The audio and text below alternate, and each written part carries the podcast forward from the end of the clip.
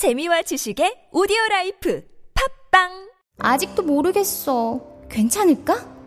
뭐가 고민이야 그냥 자보면 되지 어머, 미쳤어? 미치지 않았습니다 2주간 실사용 후 불만족 시 환불 가능한 쇼앤 침대니까요 고객 만족을 향한 끝없는 노력 믿을 수 있는 딴지마켓의 신강자 침대에 대한 고민은 쇼앤 침대에 맡기시고 여러분은 꿀잠만 누리세요 이젠 고민하지 마세요. 누워본 몸에게 물어보세요.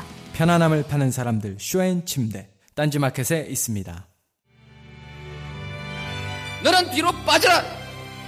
이 비겁한 교훈을 가르쳐야 했던 우리의 600년의 역사, 이 역사를 청산해야 한다. 권력에 맞서서 당당하게 권력을 한 번 쟁취하는 우리의 역사가 이루어져야만이 이제 비로소 우리의 젊은이들이 떳떳하게 정의를 얘기할 수 있고 떳떳하게 불의에 맞설 수 있는 새로운 역사를 노무현 대통령이. 말하는 설득과 소통의 원칙.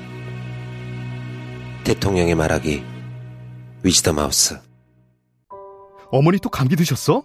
사들인 온열 매트가 몸에 잘 안 맞으신가? 네, 거기서 주무시고 아침에 일어나면 몸이 많이 찌뿌둥하시대요. 기력도 없으시고. 결국 전자파 문제가 큰 것 같네. 가만. 우리 회사 김대리가 요번에 온열 침대를 샀는데 유지비도 저렴하고 밑에 열선이 없어 전자파가 아예 제로라던데? 정말요? 침대 이름이 뭐래요? 김대리가 구매한 침대는 다존 군불 침대입니다. 기분 좋은 따뜻함 군불 침대. 구매 문의는 0222453531, 0222453531. 엄마, 나 가게 안 하고 싶은데. 너 너 너 가게 해봤니? 너 음식 만들어봤니? 인테리어는 집기는 일할 사람은 운영은 가게 자리는 세금은 너 돈이 있니? 나는 요술램프 몬스터 셰프다. 네가 원하는 모든 것을 들어주마. 맛집의 맛을 똑같이 만들어 주실 수 있어요? 맛뿐만 아니라 돈과 청음의 모든 비법을 알려주겠노라. 야하! 이젠 걱정 고민 끝. 네이버 검색창에 몬스터 셰프라고 쳐주세요. 상담 문의 02-458-8838. 몬스터 셰프!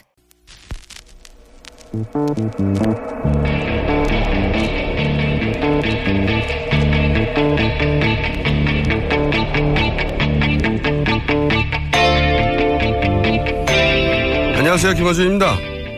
최순실을 알지도 만난 적도 없다는 김기춘 비서실장.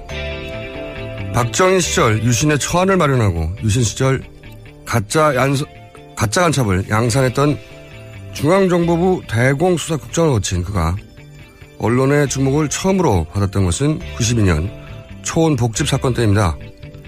3당 합당으로 탄생한 민자당 김영삼 후보를 위해 지역 감정을 조정하려는 목적으로 공무원을 동원시키기 위한 비밀회동, 초원 복집 사건.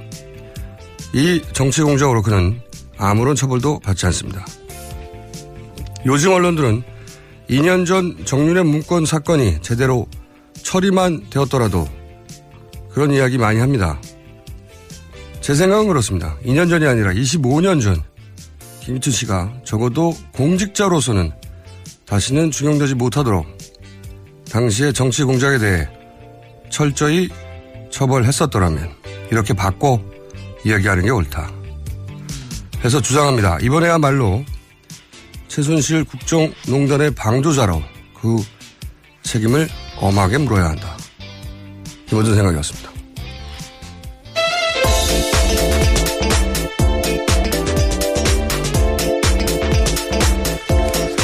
안녕하세요. 오늘도 송채 영화기자 첫 수조로 나왔습니다. 네, 안녕하세요. 한겨레 네. 20일 송채경입니다. 점점 이제 눈 아래 다크서클도 짙어지고 있고 피로 누적으로 태반 주사 어때요? 한번 맞아보고 싶네요. 그렇게 효과가 좋은지. 청와대에서도 예. 좀더 다루겠죠 그 뉴스는? 네. 네. 경호원들도 못 쓴다고 하는데 뭘. 예. 몇 개씩 주머니 넣고 다니시죠. 첫 뉴스는요?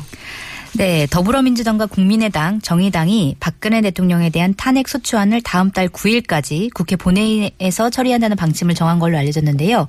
그러니까 다음 달 2일 본회의에서 1차 시도를 하고 실패하면은 9일 본회의에서 다시 통과시키는 것을 목표로 하겠다. 이런 계획입니다. 뭐 야당의 의지는 알겠는데 결국 이제 새누리당이 얼마나 여기 합류하느냐 이게 관건이죠. 네, 이것과 관련해서 그 중앙일보와 조선일보에서 각각 새누리당 의원들에 대한 그 설문조사를 벌였는데요. 중앙일보 같은 경우에는 이제 새누리당 의원 중에 30명이 탄핵을 하겠다, 탄핵에 찬성하겠다 이렇게 대답을 했고 조선일보 같은 경우에는 수, 29명이 탄핵에 찬성을 했다고 하는데요. 지금 보면은 탄핵에, 탄핵에 찬성하는 야당 의원들이 171명이고 그 중에서 이제 플러스 29명이 더 찬성을 하면 탄핵이 가결되는 건데 그것도 야당 한 명도 이탈이 없어야 돼요. 네, 그렇죠. 약간은 아슬아슬한 숫자라고 볼 수 있겠죠. 그래서 저는 이번에 탄핵안은 실명으로 네. 예, 기명으로 투표해서 어쨌든 이게 통과가 되든 안 되든 대단히 중요한 역사적 기록인데 누가 했는지 모르면 안 되잖아요. 그렇죠. 네. 네. 반드시 실명으로 해야 된다고 봅니다. 네. 기명 투표를 해야 된다는 의견이 정치권 안에서도 나오고 있습니다. 네. 자, 다음 뉴스는요? 네, 박원순 서울시장이 어제 그 최순실 특검법과 한일 군사정보 보호 협정을 의결하는 국무회의에 참석해서요. 그 박근혜 대통령의 퇴진과 황교안 국무총리 등 국무위원 전원 사퇴를 주장한 뒤에 자리를 박차고 나가서 좀 화제가 되고 있습니다. 그렇죠. 화제가 되고 있는데 사실 사람들이 궁금해요. 아니, 야당 성향의 서울시장이 왜 거기 앉아 있냐.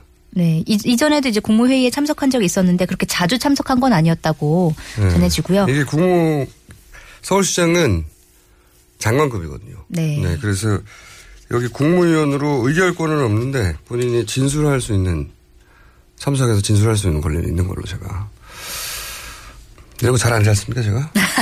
네, 잘 알고 계시네요. 그러니까 이런 발언을 했는데 왜 거기 갈 수 있었지? 이걸 왜 안 궁금해하는지 몰라 모르겠어요 저는. 저는 궁금합니다. 찾아봅니다. 다음 뉴스는요? 순식간에 잘난 척하고 빨리 지나갑니다. 네.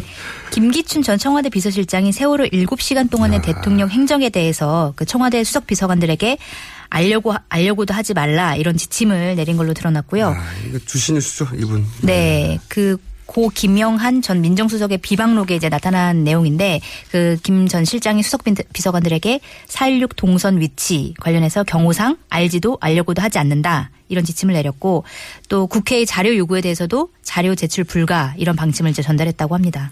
그리고 또 뭐 어떤 논란이 일어날 때마다 이제 대통령이 대통령에 대해서 청와대 내에 계신 곳이 직무 장소 이렇게 가이드라인을 또 제시했다고 하죠. 누가 물어보면 다 이렇게 답하라고 이제 네. 기준을 정한 거죠. 그렇다는 얘기는 사실은 이렇게 정리해서 말할 수 없는 상황이 벌어졌다는 거죠. 네, 그렇게 봐야 되고 이게 그런 의미를 내포하고 있죠. 주시 뉴스라고 사실 최근에 상영 중인 어, 최성호 PD 자백 있지 않습니까? 네. 네. 보셨나요? 무슨 내용인지 압니다. 그리고 주요 장면도 알고. 네. 근데 여기에 김기춘 전 비서실장이 공항에서 일본 가는 장면이 나와요. 네. 제가 듣기로는 최 PD가 우연히 우연히 공항에서 만났다고 해요. 네, 그런데 그 자백이 원래 이제 서울시 간첩 조작 사건 요성 씨 다루는 거잖아요. 네. 그러면서 과거의 간첩 조작 사건도 나오거든요. 거기 이제 대표적으로 일본 유학생 간첩단 사건 나와요. 그 피해자 만나러 가는 길의 그 장면인데 네. 그런데 그 간첩 조작 사건의 당시 수사 책임자가 바로 김규춘 비서실장. 아, 그렇군요. 네, 이분이 국정원 전신이죠. 중정, 중앙정보부 네. 유신 시절에 대공 국장 간첩 잡는 파트거든요. 여기서 양산한 간첩 가짜 간첩이 엄청나게 많아요. 네, 그랬다는 이야기가 있죠. 예, 네. 그래서 사실은 박근혜 정부 시절에 정부 정책에 반대하면 어버이 연합 같은 데 튀어나오잖아요. 그래서 빨갱이 종북 바로 튀어나오는데 이게 그냥 나오는 말이 아니라는 거죠. 이 김규춘 비서실장의 전력을 보면 유신의 법안을 유신 초안을 작성했다고 알려져 네, 그렇죠. 그러니까 드물게 어 2대에 걸쳐 아버지 딸, 딸. 예, 네. 2대에 걸쳐서 어, 그 권력에 복무하는 정수장학회 장학생 출신이기도 합니다. 아, 그렇군요. 예. 아주 관련이 깊은 분이죠. 근데 지금 생각해보면 말이죠. 그, 그 최성 밑에 자백에 나오는 공항에 잡힌 장면. 네, 그 되게 우연치고는 굉장히 굉장한 우연이네요. 굉장한 우연이고 네. 그 취재를 가려고 했는데 또 지금 생각해보면 그때 바로 줄기세포 주사를 맞으러 가시다가 아. 잡힌 게 아닌가 하는 네. 생각 한번 기간을 한번 잘 살펴봐야 되겠네요. 그 생각도 들어요. 네. 자 다음 소리 해주십시오. 네, 김기춘 비서실장이 그 최근에 언론 보도에는 거의 나오지 않았는데 그 오늘 중앙일보에서 전화 인터뷰한 내용이 이제 보도가 됐습니다. 그래서 세월호 7시간 논란에 대해서 이제 대통령에게 물어봤냐 이렇게 질문했더니 여성 대통령이라 솔직히 물어볼 수가 없었다 이렇게 얘기를 했고요. 그다음에 거의 모든 관계가 뭐 예를 들어 최태민 최순실과의 관계라든지 아니면은 뭐 휴가 때 같이 갔었다라든지 이런 사- 뭐 보도 내용에 대해서는 거의 다 부인을 했습니다. 뭐 당연한 건데 이분은 원래 부인이 전문이에요. 근데 네. 여기서 또 여성 대통령 얘기 나오지 않습니까? 네. 이분이 인터뷰를 응할 때 그냥 응하는 분이 아니거든요.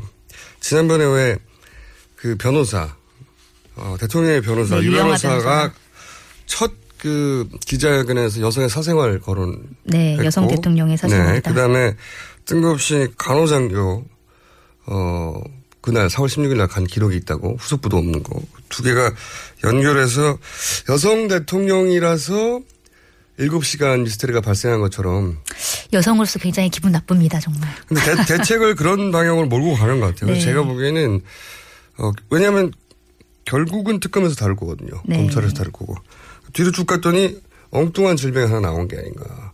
지금 비- 어, 비서실장이 세월호 때도 엉뚱하게 몰아가는 전략을 항상 세우잖아요. 네. 이거 이렇게 민감한 거를 그냥 내버려 둘, 둘 리가 없다 저는 그렇게 생각합니다. 네. 그래서 어, 뭔가 엉뚱한 질병 하나 나올 가능성이 대단히 높다. 네. 추정해 봅니다. 합리적. 다음은요? 네, 박근혜 대통령이 취임 이후에도 차움, 차움 의원에서 길라임이라는 이름으로 진료를 받은 사실이 기록으로 이제 처음으로 확인이 됐는데요. 그 차움의 한 내부 관계자는 아, 박 대통령의 가명으로 쓰였던 길라임의 이름으로 차트에 보면 2013년 두 차례 외래 진료 기록이 남아 있다 이렇게 얘기를 한 건데요. 다못 지웠나 보네요. 네, 2013년 7월과 9월에 진료를 받았는데 모두 평일 오후였다 이런 얘기가 나왔습니다. 또 주신수네요. 네, 청와대가 최근에 하고 있는 해명은 오래 지나지 않아. 기껏 해봐야 한 3일 이내에 다 거짓말로 밝혀졌죠. 네, 그렇습니다. 청와대는 대통령 취임 이후는 안 갔다고 그랬잖아요. 네, 네. 그랬죠. 네. 그런데 대통령 취임 이후에도 갔다라는 기록이 이제 발견이 된 거고 그것도 이제 평일 오후니까 근무 시간이겠죠. 근무 시간에 이제 네, 이것도 갔었다. 거짓말이죠. 청와대는 평일에 갔다면 차량 이동 통제라든가 모를 수가 없을 거라고. 네. 그래서 그런 그런 일이 없다고 했는데 제가 어제도 얘기했지만 헬기 타고 가면 됩니다.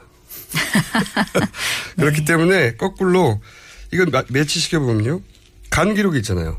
청와대에서는 경호 기록이나 또는 차량 통제 기록이 없기 때문에 네. 안 갔다고 그랬거든요. 네. 근데 간 기록이 나왔어요? 그럼 헬기를 타고 간 거죠. 자동으로. 역시 저희 추론은 대단히 예리하다. 헬기가 더 시끄러웠을 것 같은데요, 왠지. 아니죠. 청와대에서 뜨고 네. 그 건물 옥상에서 내리니까 네. 밑에서는 알 수가 없어요. 네. 좀 헬기로 타고 갔을 가능성이 엄청나게 높다. 네. 또 한 가지는요. 이 7시간 관련해서 그날은 일정이 없었다. 네. 청와대는 자꾸 그 얘기 하잖아요. 그게 아니라요. 이걸 뒤집어서 생각해야 됩니다. 일정이 없어서 없다는 말은 그날 이걸 하려고 다른 일정을 비워뒀다. 대통령이 하루 종일 아무 일정도 없다는 게 이게 상식적이지 않잖아요. 네. 그러니까 그날 아무런 공식 일정이 잡혀져 있지 않다는 얘기는 그 전에 미리 다른 일정을 잡지 않고 뭔가 하려고 미리 빼둔 날이다. 이렇게 생각해야 하는 겁니다. 얼마나 네. 예리합니까, 제가. 네. 평일이어서 출근했어야 한다. 이런 말은 뭐 상식적인 거고요. 그런데 대통령 일정이 아무것도 없다고 그랬단 말이죠. 계속 청와대가. 대통령 일정이 하루 종일 아무것도 없는 것 자체가 정상적이지 않으니까 비- 미리 비워둔 거라고 추정하는 게 그렇게 틀어서 네. 생각하는 게 맞죠. 그러니까 이런 날 7월과 9, 9월 진료를 받는 날 있잖아요. 네. 이런 거는 본인이 미리 결정했을 거 아닙니까. 그렇겠죠. 그러니까 요 차트에 기록된 날 당일 대통령 일정이 아무것도 사전에 없도록 비워져 있는지 확인해 봐야 되죠. 서로 매치를 시켜볼 필요성이 있겠네요. 알겠습니다. 다음 뉴스는요? 네, 앞서 이제 대통령의 대통령이 이제 최순실 씨 이름으로 대리 처방을 받았다 이런 내용이 계속 보도가 됐었는데 네. 그 대통령이 대리 처방을 받았을 때 그 진료 기록부를 보면 주사제 성분이나 투약 시간들이 기록이 안 된 것으로 이제 확인이 됐습니다. 원래는 정맥 주사 같은 경우에는 해당 주사제 성분이 뭔지 그리고 주사 투여 시간이 얼마나 되는지 이제 간호 기록을 남겨야지 되는데 이 간호 기록이 없었다는 거죠. 우리 대통령 관련은 말이죠. 최순실 씨 사태로 되게 불안하지만 합법적이거나 정상적이거나 공개적이거나 투명한 게 아무것도 없어요. 네. 뭐 의료 사실은 의료법 같은 거는 어, 최순실 씨 혹은 대통령의 눈에 보면 아무것도 아닌 거라고 본인 그 정도로 가볍게 넘어서는 존재라고 생각했던 것 같아서 뉴스도 아니라고 봅니다. 의료법 위반. 네, 지금 이 상황에서 의료법 위반은 네, 너무 사소해서. 근데 이제 그러나 어떤 약품을 투약을 했는지 그 부분은 좀 약간 중요한 이건- 부분이라고 볼 수 있겠죠. 이건 말도 안 되는 거죠. 네, 대통령이 보약도 마음대로 못 먹겠었는데 과거에는 네. 무슨 주사를 맞는지도 기록이 남아있지 않다는 건 말도 안 되는 겁니다. 정말로.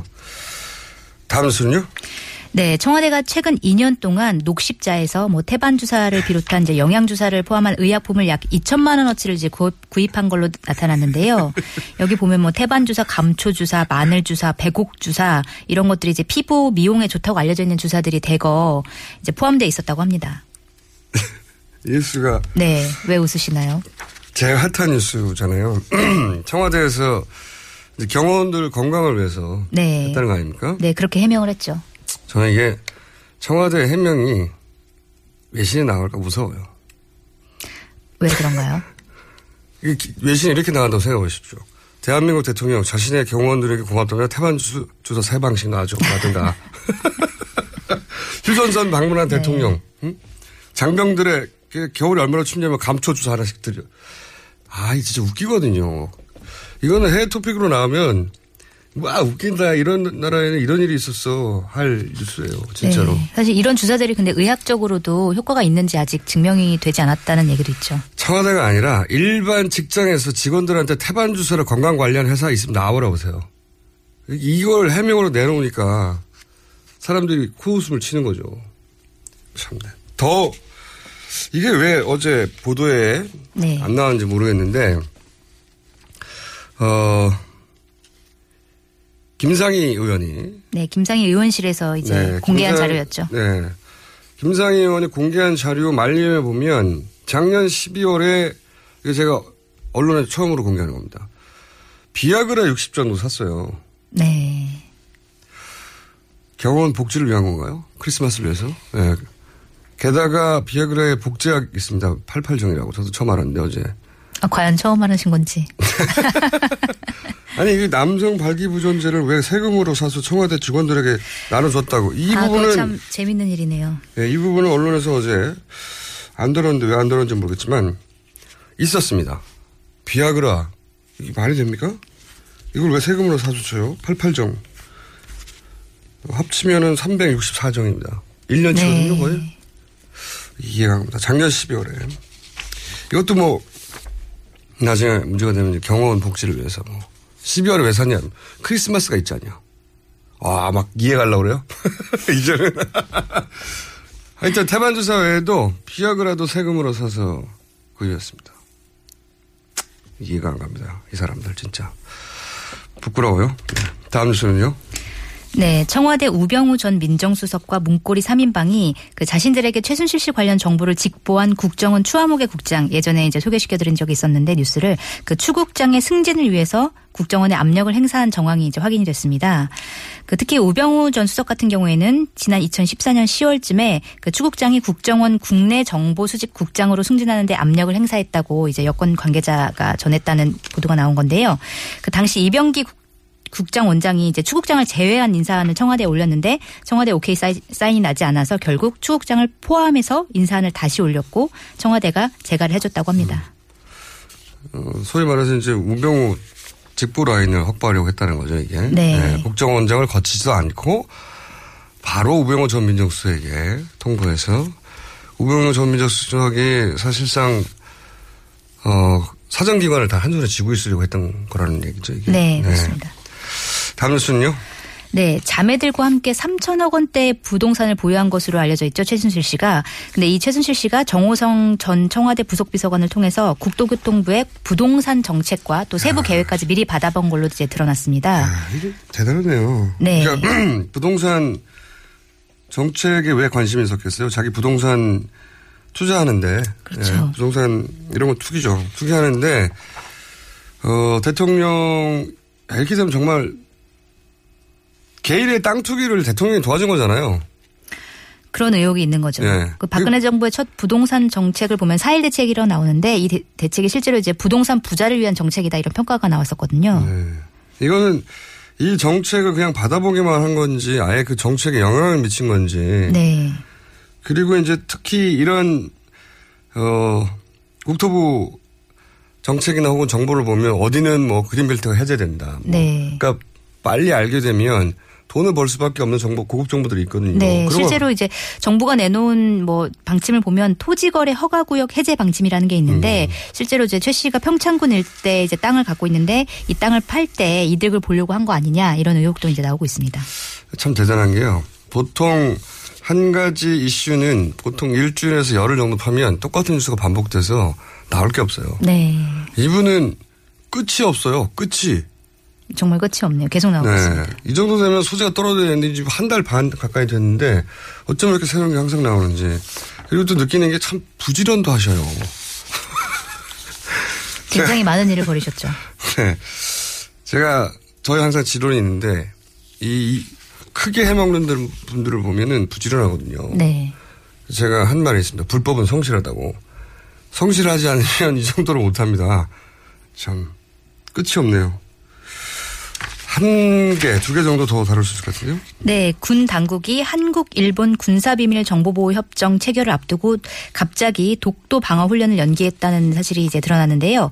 이거를 보- 이거를 이것과 관련해서 대일 저자세 구력 협, 협정이다 이런 비판이 이제 제기되고 있습니다. 그 표면적인 비판이고 저는 왜 이렇게까지 서두르냐 이게 핵심이라고 봅니다. 한일 군사 협정 네. 체결 관련해서요. 결국은 지금 서두를 이유는 박근혜 대통령이 그나마 대통령의 권한을 행사할 수 있을 네. 때라고 하는 조건이 가장 중요한 여기서 요건이 된 것 같은데 왜? 왜 박근혜 대통령이 있을 때 이걸 해야 하나? 누굴 위해서? 박근혜 대통령이 이걸 사인하면 박근혜 대통령이 갑자기 기분이 좋아지거나 아니면 대통령 권한이 더 늘어나거나 아니잖아요. 네.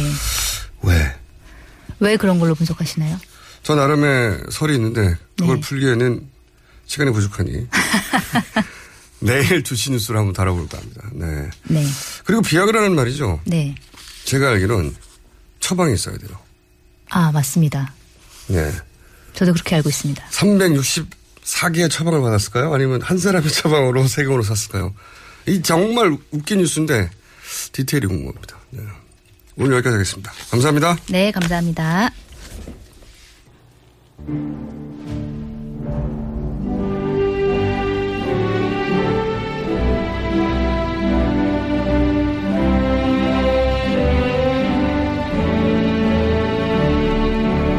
지나는 국민 여러분 많이 하십니까? MB 만사 올렸습니다. 막 이 국가를 운영하다 보면은 참 난처한 상황에 처할 때가 막 많이 있습니다. 그런 상황에 참 의원의 위기다, 이기가 왔다 이래 하는데 이 위기를 어떻게 관리하느냐? 어떤 위기 관리 이거야말로 어떤 국정 운영의 막 관건이 아닌가? 전 그런 생각을 합니다. 극한 어떤 관점에서 볼때 자금의 이 국정 위기 상황을 보고 있노라면은 참으로 막 답답하다. 어. 저, 저래밖에 처리를 못하냐. 내였으면 저래 안 했다. 내였으면 막 깔끔하게, 막 산뜻하게 막 그래 끝냈을 것이다. 그런, 막 저는 확신을 막 가지고 있다는 생각을 막 저는 가지고 있는 겁니다. 내 누굽니까? MB. 위기 관리의 달인 아닙니까? 그 어떤 위기도 이 MB 앞에만 따고 막 발발발 막 떨어 위기가 막, 막, 막, 막 떨어 위기가 어? 막, 막 떱니다 막땀 빨빨 흘리고 어? 그거하고 매뉴얼이라는 게 있다고 이런 거 위기 대처 매뉴얼 딱 해가지고 얼마나 유구한 역사를 가지고 있습니까 알잖아 일단 연예인 사건 하나 딱더 다주고 어? 안 되면 어? 꼬리에서 뭐 잘라주기 뭐 꼬리 꼬리 자르기 그하고 또 그 다음에 다음 단계로 막 떡밥 하나 딱 던져가지고 뒤에 숨어서 요래 보기 그게도 안 될 때는 또, 또난 나와 나와서 이렇게 표정 딱 좀 해가지고 사과 비스무리하게 하나 던져놓고 뭐를 이렇게 할 듯 말듯또할듯 이렇게 질질 끄는 거 그래 하면서 언론 플레이 살살 해주게 되면은 BBK를 그렇게 BBK. 넘긴 거지요. 아니 그래서 그게 왜 나와? 지금 다 지나간 지금 왜 나와? 갑자기. 위기 대처라고 하니까 귀가 번쩍 뜨여서. 아니 그쪽에 지금 하고 지금 도와주려고 하는데 옛날 거왜 그러냐고. 사자방도 있고. 사자 그거 왜 그러냐 사자방 한- 예. 하는데 지금 호레이가 지금 기분 나빠하지 사자 얘기만 하면은. 에이, 어떻게 애도 아니고.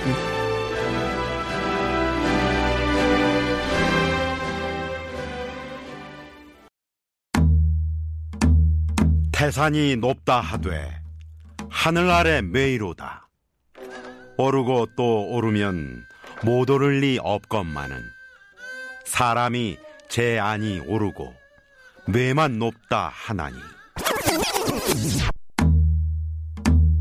영어가 어려운들 하늘 아래 말이로다. 백일 좀3 듣고도 들으면 안 들으리 없건만은 사람이 제 안이 듣고 영어 탐만 하나니. 한국 최고의 외국어 라디오 방송 TBS EFM 101.3 Korea's number one foreign language station, TBS EFM 101.3.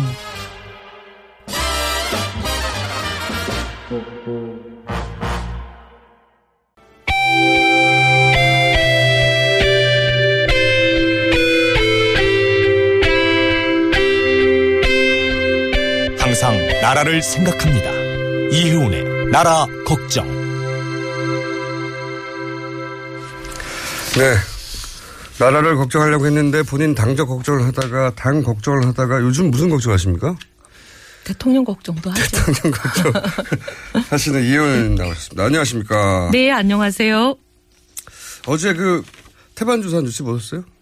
아, 태반 주사요? 어머, 그건 못 봤는데요? 아, 요즘 국정이 바쁘신가요? 아, 저기 청와대에서 대량으로 구입했다는 예, 예. 그 뉴스요? 아, 예. 그건 봤죠. 예. 그걸 딱 보시면 무슨 생각이 드세요?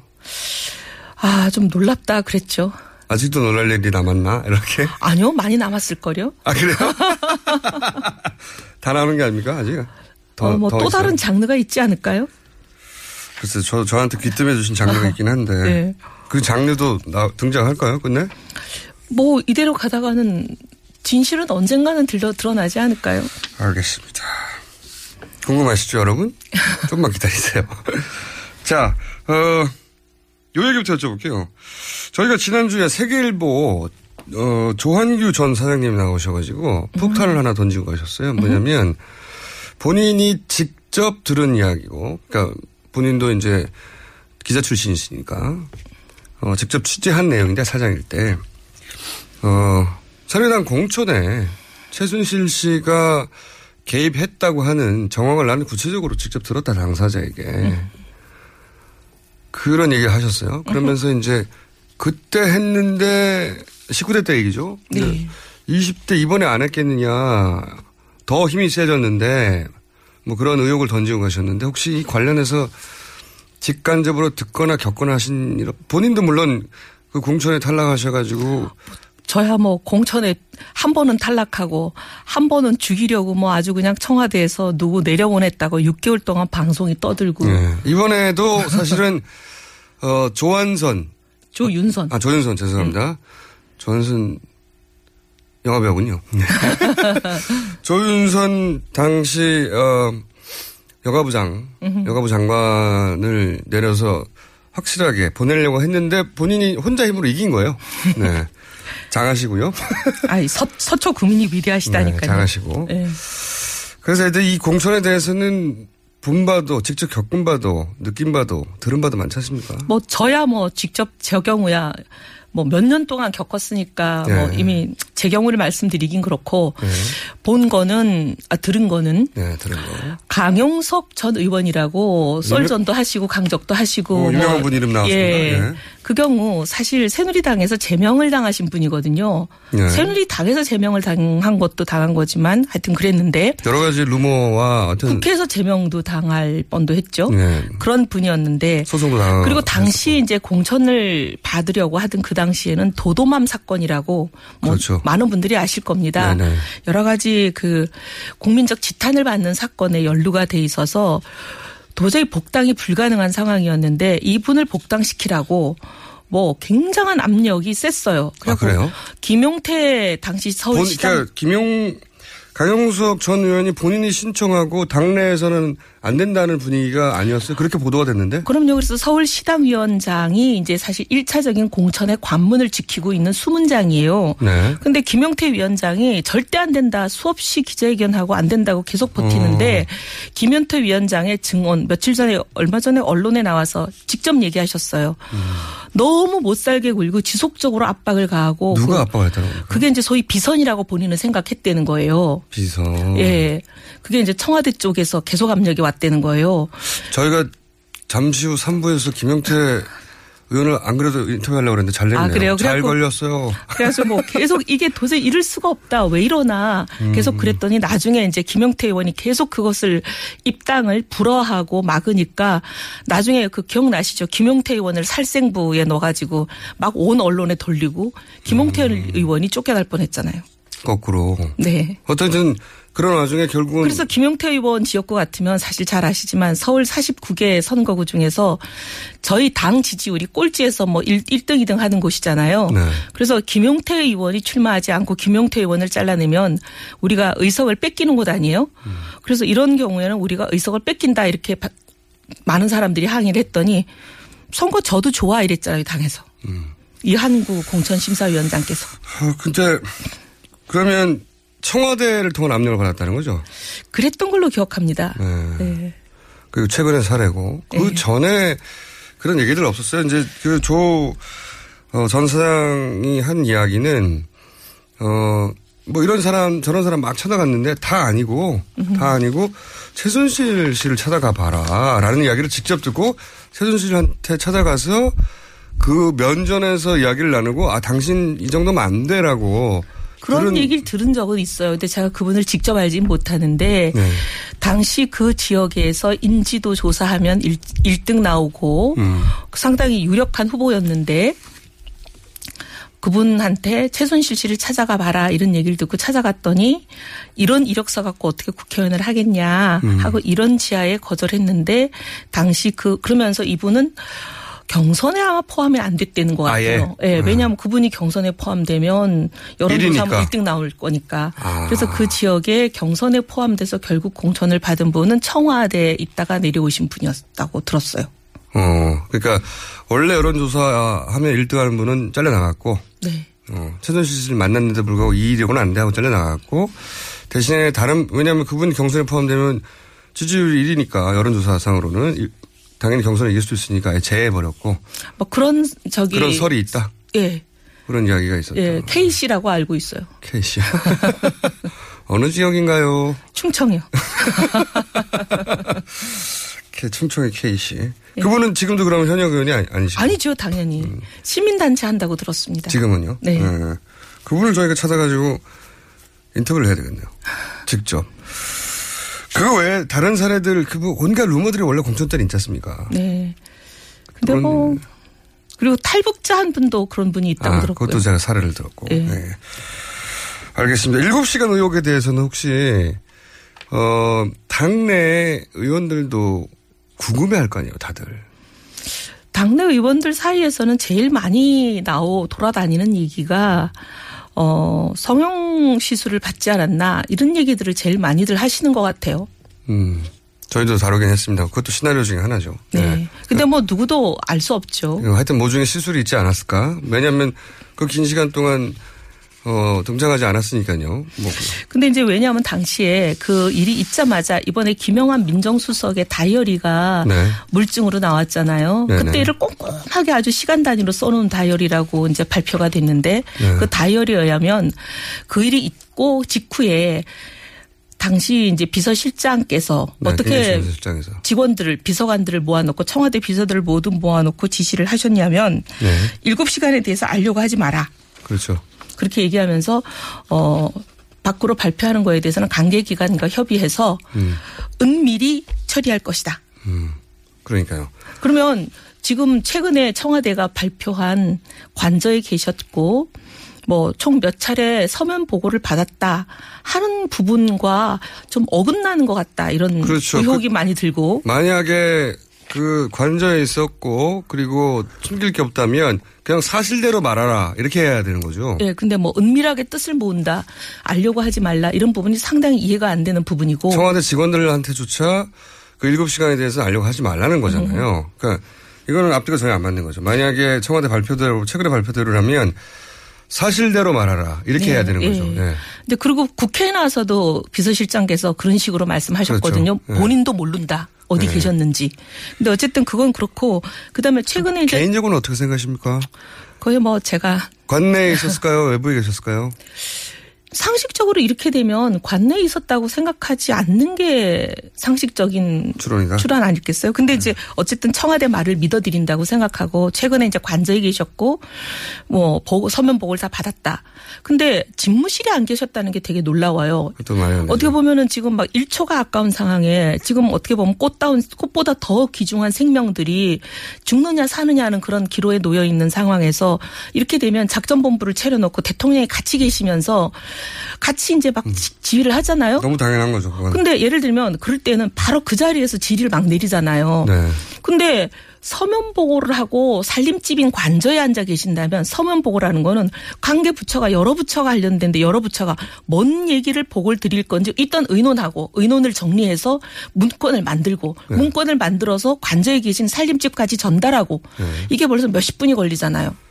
그러니까 그 관제에 있었다 하더라도 말도 안 되는 거고요. 네. 말- 말이 안 되는 거죠. 그런데 지금까지 드러난 몇 가지 정황만으로 보면 근데 또 기가 막힌 건 아주 어렵죠. 결정적인 거 이런 거는 초동 단계가 어떻게 보면 수습에 그렇죠. 가장. 결정적이잖아요. 네. 근데 그 골든타임 10시 반부터 12시 50분까지는 한 차례의 지시도 내리지 않은 걸로 청와대 발표에서도 드러나잖아요. 알겠습니다. 의원님, 그건 저희가 많이 다뤘기 때문에요. 아, 그래요? 알겠습니다.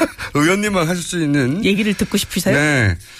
요즘 새누리당 소식을 보면 굉장히 헷갈려요. 음. 헷갈리는 게, 아, 이거 당이 풍지박산이 나나 하다가 갑자기 합의가 된다고 하기도 했다가 어떤 사람은 나간다고 했다가 어떤 사람은 아니다 남는다고 했다가 도대체 비박도 막 갈라지는 것 같고 이게 어떻게 되는지 모르겠어요. 이게 어떻게 된, 좀 팔을 좀 갈라져요, 팔을. 그것도 저, 저도 잘 몰라요. 근데 보시기에.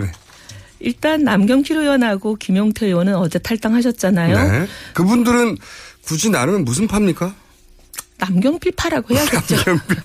왜냐면 오늘 오후에 2시에 이제 탈당 기자회견을 예고하고 계시는 정두원, 정태근, 김상민, 이성권 이런 의원님들이 이제 최근 남경필 의원의 대권 캠프를 돕고 계신다고 소문이 나 있는 분들이거든요. 아, 그렇군요. 거기에 이제 한꺼번에 몰려 계시는 분들이니까 일단 그러면 초반 탈당파들은 남경필 의원을 중심으로 사- 생각하는 게 맞다. 예, 남경필 지사를 중심으로 같이 가까운 분들이라고 생각하는 게 좀 상식적일 것 음. 같고요. 그 다음에 김무성 의원님이 어제 이제 사실 어떻게 보면 좀 놀랍게 네. 최경환 의원과 비상 비대위.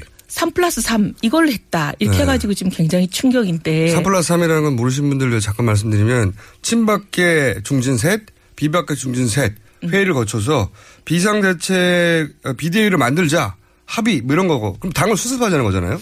그러니까 당을 수습하자고 얘기를 하셨는데 지난 일요일 이틀 전이잖아요. 불과. 불과 3일 전인가 이틀 전인가. 네. 어쨌든 일요일 밤에 비박계 중진 한 6, 7명 하고 식사를 하시면서 탈당을 하자라는 의논을 하신 걸로 제가 알고 있고 아, 이건 비밀이네요. 어, 뭐 탈당 관 아니 뭐 비밀은 공공연히 다 알고 있어요. 네, 아직 보도는 안 됐는데 어쨌든 어, 여의도 통신에서는 여의도 통신. 네. 그러니까 여기서 비대위 구성을 전격 합의했는데 바로 뒤에 가서는 비박계 중진들하고는 아니요 비대위 합의는 그 이후의 일이에요. 비대위 아? 합의는 월요일 날 아침인가 어, 그랬어요. 순서가 뒤집어진 거네요. 네. 그랬고 어젯밤 삼수회라는 모임이 있었던 걸로 알고 있습니다. 삼수회는 이제 삼선들 중에서 일부 네. 모임이에요. 친박 비박 섞여 있어요. 네. 근데 이제 그 모임 사무소한 분들은 아닌 거죠. 네. 근데 그 모임에 가서는 또 다시 이제 탈당을 어느 시점을 딱 정하시면서 그때 다 같이 탈당하자 이렇게 말씀하신 걸로 들었어요. 이게 뭐죠? 그러니까 지금 좀 헷갈려요. 어, 근데 비대위를 만들자라고 하는 3 플러스 3을 만드신 당을 거는 수습하자는 건데요. 예, 당에 잔류해서 당을 바꿔보자라는 네. 의미로 들리는데 그래서 많이 지금 헷갈리고 있습니다. 음, 그러니까 언론에 보도된 최경환 의원과 김문성 의원이 합의하여 음. 비박과 어, 친박의 대표 중진들이 합의하여 비대위를 구성해서 당을 추스리자고 하는 발표 크게 났는데 네. 그 전날과 그 다음 날은 몇 분을 모아놓고 탈당하자. 음, 탈당해라예요? 하자예요? 하자라고 들었어요. 그럼 본인이 포함된 거 아닙니까? 네. 해라는 너희들은 탈당 의지가 있다면 나가서 정치적 뜻을 펴라 이런 얘기일 수 있는데 하자는 건 같이 나가자는 거잖아요. 그렇게 들었습니다. 그래서 좀 헷갈리고 있어요. 비대위 체제를 꾸리자는 분이 양다리인가요, 탈당하자. 이거? 그러니까 이게 좀 헷갈려서 지금 이거 무슨 의도일까? 희한하네요. 네. 본인도 나갈 수 있다는 거네요. 그렇게 되면. 탈당 고민을 많이 해오신 걸로 알고 있어요. 이분이 워낙 이 뭐랄까요 정치 구력도 오래되셨고 탈당 전력도 몇 번 있으시잖아요. 네. 그거는 이제 본의 아니게 당에서 공천을 안 주고 잘라내서 쫓겨나가신 거지만 그렇다고 하더라도 이분 이 표면적으로 하는 얘기와 또 다른 데 가서 하는 얘기와 혼자 내심 다 다른 분으로 아주 정평이 난 분 아닙니까? 근데 속내를 짐작하기 힘든 양다리 행보를 하고 계시네요. 음. 그리고 조금 조금만 더 두고 보면 알 수 있겠죠. 그러면 선도 탈당한 분들은 남경필 8호 분류해야 아닌가 하는 생각을 하신 거고. 그 다음에 김무성 대표가 사실은 당내 세력이 크잖아요. 그, 김무성 의원은 기본적으로 탈당을 해라라고 가까운 의원들한테 말했고, 본인은 갈지 안 갈지는 잘 모르겠지만, 남는 비박파가 있잖아요. 남는 비박파. 유승민 의원을 중심으로 해서는, 아니다, 우리는 남아서 추스리자 하는 쪽으로 어제. 유승민 의원이 입장을 밝혔죠. 네. 하여튼 지금은 뭐 앞으로 어떻게 또 정치라는 게 생물이라 변할지 그거에 대해서는 뭐 100% 단정적으로 얘기할 수는 없지만 현재로서는 남아서 당을 개혁하는데 최선을 다할 뜻 을 그런 골자로 말씀을 하시는 걸로 봤습니다. 음. 그럼 대략 한 일주일 후면 유승민 비대위원장을 중심으로 한 당 잔류파, 그 다음에 선도 탈당한 파, 그리고 그 큰 덩어리로 김무성 의원과 함께 움직일 파에 남아있을지 나갈지 모르지만 파의 움직임 이 정도 남은 겁니까 그럼? 그렇게 갈라질 수도 있을 걸로 보는데 저는 그 두 부류 분류를 크게 이렇게 의미를 두지 않은 나간. 사람들은 예. 네, 결국은 합쳐질 것이다. 밖에 나와서 네. 사실 어떻게 보면 새로운 이제 정치 개혁을 위해서 움직이는 세력이나 당에 남아서 당을 바꿔서 정치를 바꾸려고 하는 사람들이나 목적과 목표는 동일하고요. 음. 결국은 이제 큰 바다에서 다시 만날 사람들이잖아요. 그러면 이렇게 보세요. 그분 그분들이 나가지만 나중에는 새누리당과 다 합쳐진다. 새누리당으로 합쳐질지 뭐당 그러니까 이름이 뭐가 될지 새누리당이 이름이 바뀐 어떤 당으로 합쳐진다.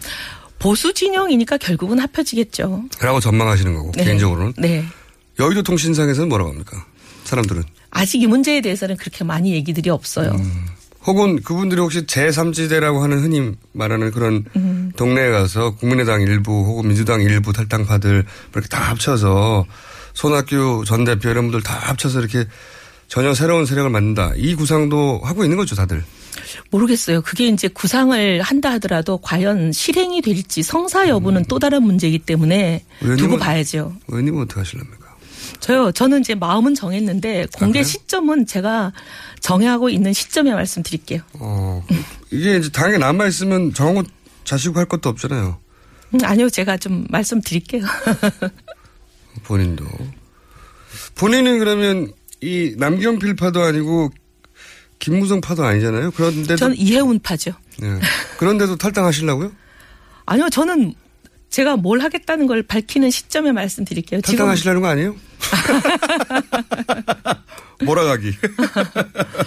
왜 자꾸 당에서 쫓아내려고 그러세요? 근데 그런, 오히려 그런 마음도 드실 것 같아요. 내가 그렇게 당에서 나를 쫓아내려고 했는데, 이제는 내가 남아서 어떻게 해보겠다는 생각도 드실 것도 같고, 한편으로는.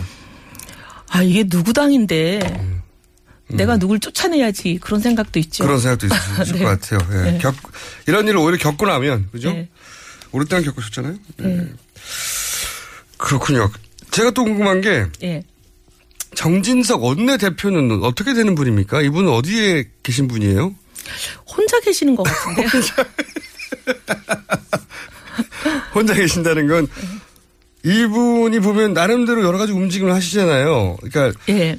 그 친박의 주류, 비박의 주류하고 다르게 또 본인이 스스 본인이 막 사람들을 모아서 재선 의원들 모아서 얘기도 하고 하는데 이분은 어디 속한 거지 잘 모르겠던데. 모아서 얘기는 하시지만 이제 그 오라는 데 가는 분들이 정진석 의원님과 정치적인 자기 생명을 걸고 생사를 같이 하는 분이라고 보기는 어렵죠.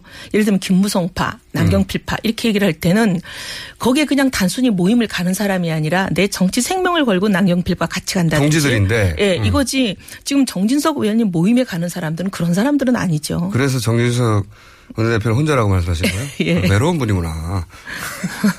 아니 사진에는 여러 의원들과 같이 찍은 게 많아가지고 근데 그냥 밥 먹는 자리 가는 거죠. 아, 밥 같이 먹는 거구나. 예. 아 이분은 그런 노력을 하는데 잘 안 되는 거군요. 아니 근데 지금 현재 원내대표니까 원내대표가 밥 먹자 그러면 그냥 다 밥 먹으러는 가는 거죠. 네. 근데 제 말은 뭐냐면 음. 이분이 그런 본인의 계보를 만들거나 이 난국에서 어떤 돌파구를 자기 힘으로 자기 이름으로 만들려고 하나 그게 잘 안 되고 있는 와중인 거고. 이런 어려움이 좀 있지 않을까 싶어요. 어떤 어려움이요? 왜냐하면 이제 계보를 만들고 하는 네. 거는 한 길을 가야 사람들이 같이 가거든요. 근데 아침에 여기 친박이었다가 저녁에 비박이었다가 이게 막 계속 왔다 갔다 하시면 한 길을 가기가 어렵잖아요, 같이. 저기 이정현 대표 신세는 어떻게 되어가고 있나요? 이정현 대표가 약간 입장의 변화가 좀 오는 것 같아요. 아, 그래요? 지금까지는 절대 안 물러난다. 오. 어, 굉장히 강경했잖아요. 곧 물러날 때가 됐나요? 아니 근데 이제 어제 보면 이게 이제 와전이 된 건지는 모르겠지만 3 플러스 3이 모여가지고 비대위 체제를 이정현 대표가 사퇴하든 말든 우리는 비대위 체제를 만들어서 당을 이끌고 가겠다 이렇게 강경하게 나오니까 비대위 체제를 약간 받아들이는 듯한 발언을 하셨어요. 비대위원장이 지금 유승민 의원이 될 가능성이 굉장히 높아지고 있는데 남은 사람들 중에 한 그 나갈 나갈 쪽 축의 한 어, 중심은 김무성 의원이라고 본다면 남아 있는 거로 전망되는 의원의 축은 유승민 의원이란 말이죠. 두 분이 유력한 어, 대권 주자인데. 근데 그 유승민 의원이 비대위원장이 되면 본인 물러날 수 있다. 근데 제가 지금 웃긴 건 말이죠. 아 유승민 의원이 비대위원장이 되면 이정현 대표가 물러날 의향이 있다 이렇게 얘기됐나요? 그렇게 얘기를 하지 않았지만 어, 예. 앞뒤를 맞춰보면 그런 게 아니겠는가. 아, 모르겠네요. 네. 네. 근데 제가 웃긴 거는 말이죠. 유승민 의원을 그렇게 욕했던 친박에서 일주일 전부터 그렇게 칭찬을 해요. 갈라치기 같아요. 아, 너무 민망해요. 네. 저 보니까 비박을 네. 김무성 의원에 대해서는 굉장히 비난하면서 또 유승민 의원에 대해서는 묘하게 비난하지 않으면서 이게 이제 비박 분열을 노리는 노림수 아닐까 싶어요. 물론 그렇긴 하겠죠. 네. 그렇다 하더라도 어, 유승민 의원에 대해서 친박에서 얼마나 욕을 했습니까? 제 말이. 얼마나 이 상정 아니 뭐 못할 찍어내기를 거의 몇 년 동안 했어요. 뭐 배신자 뭐 음. 거의 사람이 아니문이다 수준이었는데 근데 지금 갑자기 막 이정현 대표가 며칠 전엔 또 유승민 의원 사무실에 가면 책이 그렇게 많다고. 제가 이런 것 같아요. 책이 그렇게 많다고. 유승민 의원은 보면 빵 터졌습니다. TK잖아요. 네. TK들의 그 정서라는 게 있어요. 우리 당의 TK들이 워낙 많으시니까 제가 음. TK를 오랫동안 봐오면 TK는 이 당은 우리 내 당이다. 음. 나는 당의 주인이다.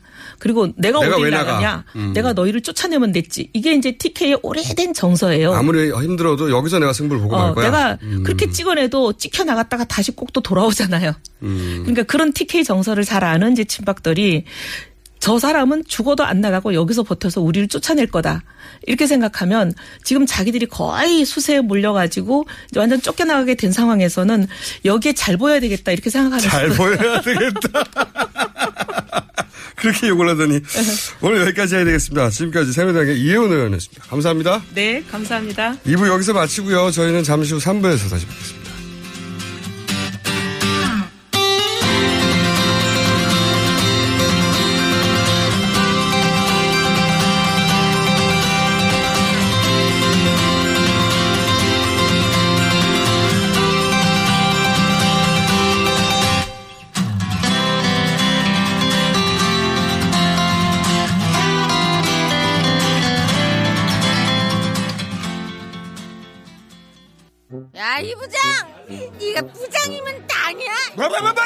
저 인간 저건 쟤 오늘도 술술 풀리고 안 먹고 회수 갔냐? 내일도 신체 상태로 출근하겠구만. 아, 아이고. 고려 생활 건강 술술 풀리고 음주전 한포가 당신을 지켜드립니다. 특허받은 천연 유래 성분 숙취 해소제 술술 풀리고를 은하계 최저가로 딴지마켓에서 만나보세요. 여성 여러분, 골반이 삐딱하면 허리가 아파요. 아, 아랫배가 나와요. 골반이 바로 서야 건강도 아름다움도 바로 섭니다. 바디로직을 입으세요. 토크밴드의 입체적인 탄력이 틀어진 골반을 바로잡습니다. 간편하고 확실한 골반 교정 타이즈. 바디로직. 삐딱한 남성 골반에도 역시 바디로직. 바디로직의 효과를 못 느끼셨다면 100% 환불해드립니다. 자세한 환불 조건은 홈페이지를 참조하세요.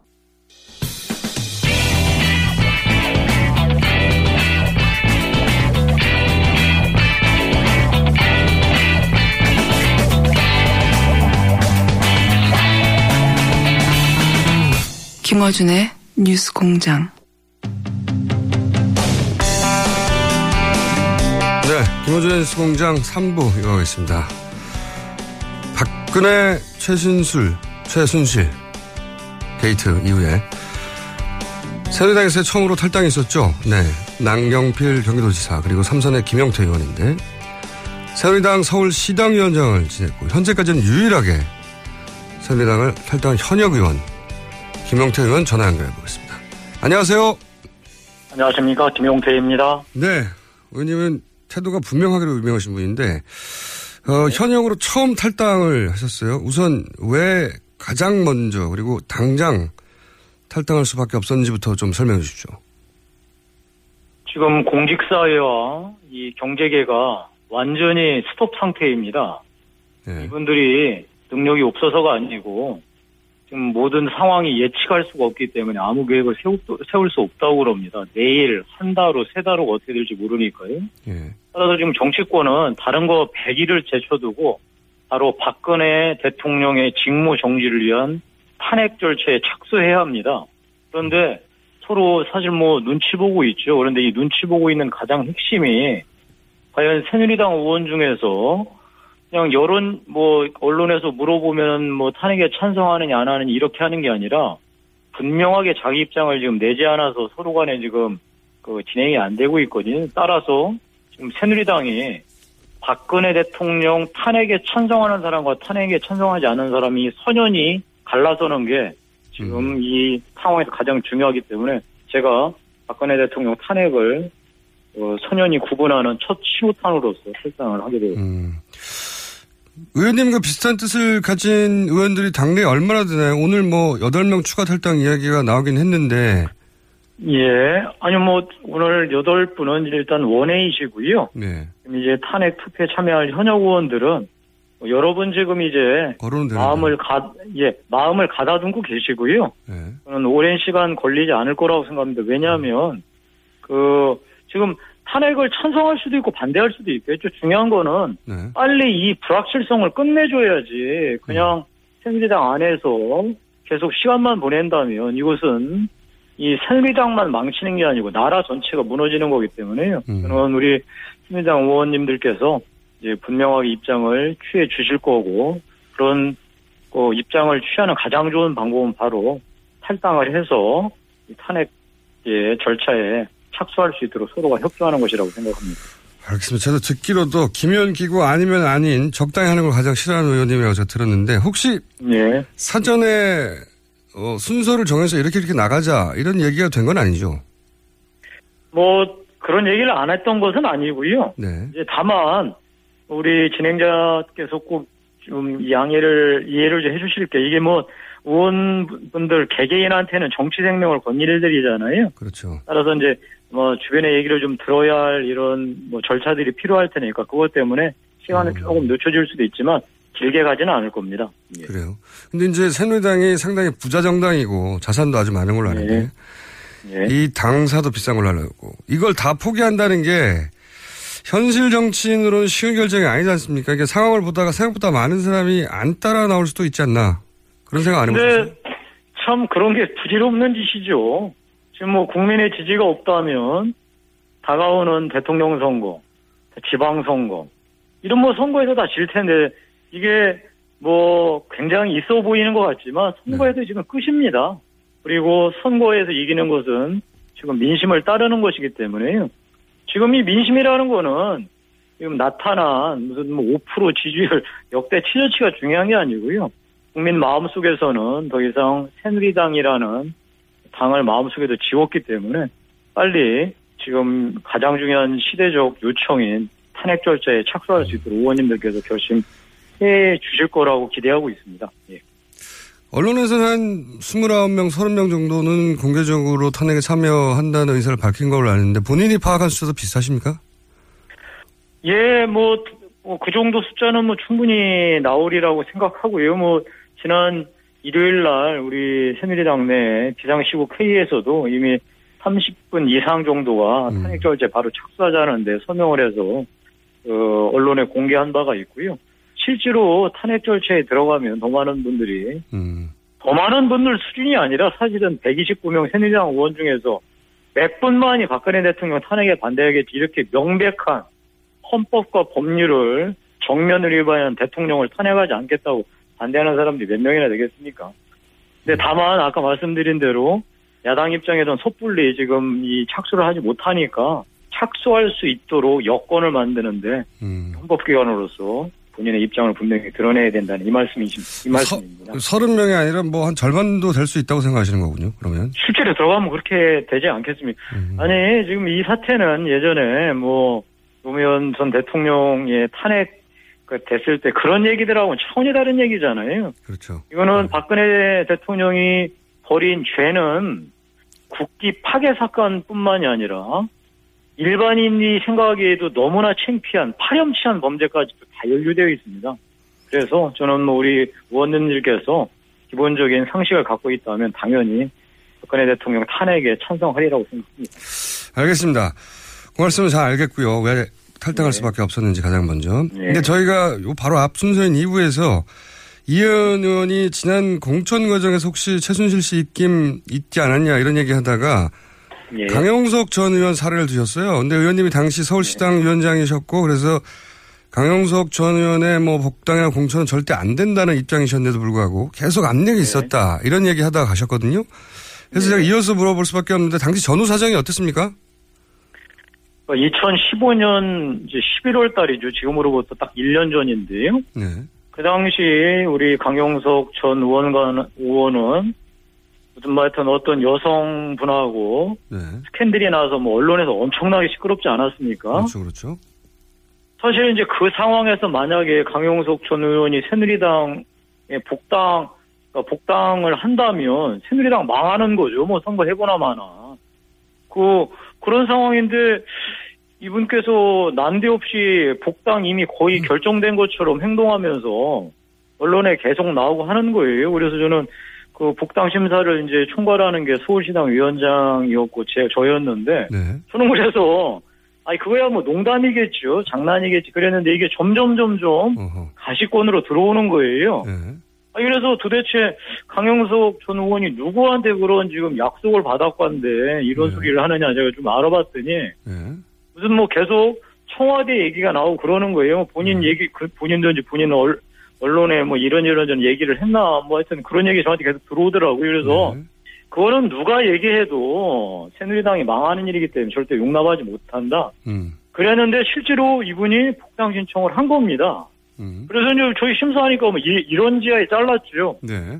근데 바로 그날 황당한 일이 벌어졌습니다. 저희가 자르자마자 예. 이 사람이 그 국회 정론관에서 기자회견을 하게 되었습니다. 그런데 국회 정론관은 현역만 할 수 있는 거 어떤 아닙니까? 경우에도 현역 의원이 소개를 해야지만 그 자리에 그렇죠. 설수 있는데요. 예.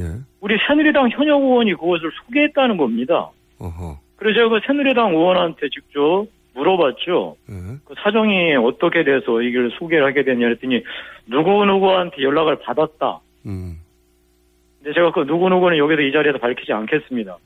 저는 이 새누리당을 국민으로부터 완전히 버림받도록 만드는 그런 일들을 뒤에 숨어서 했다는 것 자체가 참으로 이해할 수도 없을 뿐만 아니라 그런 일들이 지난 공천 과정에서 일부 일어났었다 일어났었다는 점은 확인해 드립니다. 그러면 누구누구는 밝힐 수 없지만 그분도 이제 현역으로 정치 생명이 있으니까. 근데 네. 그때는 이해 안 가는데 지금 되돌아보면 혹시 이게 흔히 말하는 비선 실세 최순실 씨의 입금이, 입김이 직관적으로 작용한 거 아니냐 하는 생각을 지금은 그건 뭐 제가 정확하게 알 수 없는 내용이라 말씀드릴 수는 없고요. 네. 다만 우리 진행자께서도 뭐 기억하시겠지만 지난번 우리 공천은 네. 그게 평균적인 상식 가진 사람으로서 있을 수 있는 일이었습니까? 네. 그냥 지려고 작정하지 않고서 어떻게 그런 공천할 수 있었겠습니까? 네. 아마도 정말 비상식적인 어떤 일들이 벌어졌던 건 분명했던 것 같습니다. 지금 뭐 비상식의 심불이 최순실 씨인데 그러면 일반인들이 그렇게 연결을 생각해도 될까요? 저로서는 그 당시 벌어졌던 일들을 제가 도저히 이해할 수 없었는데 요즘 벌어지는 일들 보니까요. 참으로 어처구니 없는 일들이 우리 본부 안에서 정말 몇 사람들이 짬짬이 하면서 했구나 이런 무참한 생각이 듭니다. 짬짬이. 그럼 최순실 씨를 배제할 수 없다 정도로 저는 받아들이겠고요. 이건 어떻습니까? 탈당하는 과정에서 남경필 경기도지사가 이런 말도 했어요. 정당에서 도저히 있을 수 없는 일이 있었고 그 조폭 정치다. 뒤에 서청원 의원이 있는 게 아니냐. 모욕적 전화도 직접 받았다. 이런 얘기를 쭉 하셨는데 혹시 이게 무슨 일이 있었는지 좀 구체적으로 말씀해 주실 수 있- 있나요? 저는 뭐 남지사한테 잠깐 뭐 건네 들은 정도인데요. 네. 아마 뭐 회유와 모욕적인 언사를 통한 협박이 있었던 건 사실이온 것 같습니다. 그래서 그걸 언론에 이제 공개할 정도면 아마 남지사가 느꼈던 압박이나 모욕감은 상당했던 것 같습니다. 근데 다만 저한테는 뭐 그런 전화는 전혀 없었다는 점 제가 확인해 드립니다. 왜 저한테는 그런 전화 없었는지 잘 모르겠습니다. 의원님은 원래 바로 들이받는 성격이라서 그런 거 아닐까요? 예, 하여튼 뭐 지금 이 가장 중요한 게 국민 무서운 줄을 알아야 되는데 저기 위로는 대통령부터 우리 새누리당 지도부까지 국민 무서운 건 없고 오로지 조폭식 의리, 의리만 남은 것 같아서 좀 걱정이고 국민한테 너무 홍보스럽습니다. 예. 자, 그러면 이제 향, 탈당하셨으니까 이제 이 탈당 네. 이- 이유가 중요한데 중요한 변수 중에 한 분인 유승민 의원은 이제 예. 탈당하지 않겠다. 가능하면 제가 그래도 그 부분은 우리 여기 진행자께서 이 방송에서 꼭 한번 유승민 의원한테 여쭤보고 싶습니다. 유승민 의원이 지난 일요일 날, 즉 20일 날 비상시 국회에서 저하고 남경필 지사가 탈당할 뜻을 일부 이제 비치니까 이렇게 얘기를 했습니다. 탈당하지 마시고 예. 이세 가지 사안을 꼭 당내에서 한번 끝까지 해보자. 네. 안 됐을 때는 그때 당시는 어떻게 하겠느냐. 그때는 아마 우리도 다 그런 결심을 할 수밖에 없을 거다라고 세 가지를 제안했습니다. 첫 번째가 일단 박근혜 대통령은 좀 말, 말이 안 되는 일을 했으니 당 윤리위원회 열어서 출당시켜야 되지 않겠냐는 이걸 바로 열자. 예. 두 번째는 야당하고 바로 협상해서 탄핵 절차 착수하자 바로. 네. 세 번째 야당이 합의해서 거국내각 총리를 하면 무조건 받자. 네. 이세 가지는 당내에서 해볼 때까지 해봐야 되지 않겠냐 말씀을 하시더라고요. 예. 저는 그래서 두 번째, 세 번째 탄핵 절차 착수하고 거국내각 총리는 야당하고 연결돼 있기 때문에 그건 나중에 놓고 일단 새누리당 내에서 박근혜 대통령 출당을 위한 윤리위원회 소집하는 거 있잖아요. 네. 이거는 우리가 새누리당 내에서 할 수 있는 일이잖아요. 네네. 만약에 그게 이루어지지 않으면 유승민 의원도 이제 거치 결정을 해야 되지 않겠습니까? 지금 속절 없이 윤리위원회 언제 열릴지 저는 뭐 이번 주에는 열릴 거라고 생각했는데 제가 알아보니까 하세월이더만요.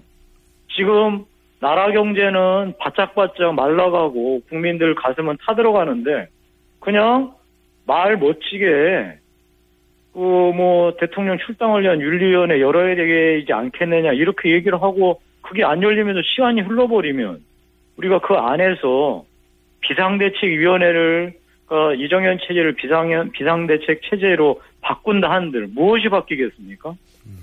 저는 이런 면에서 이제 그냥 계속 시간을 끌 일이 아니고 빨리 본인의 입장들 특히 박근혜 대통령 탄핵에 대한 입장들을 분명히 해서 이 불확실성을 최대한 줄이는 게 지금 우리 헌법기관으로서 국회의원의 직무라고 생각합니다. 김무성 의원도 굉장히 중요한 변수인데 이분은 탈당을 할 거라고 보십니까?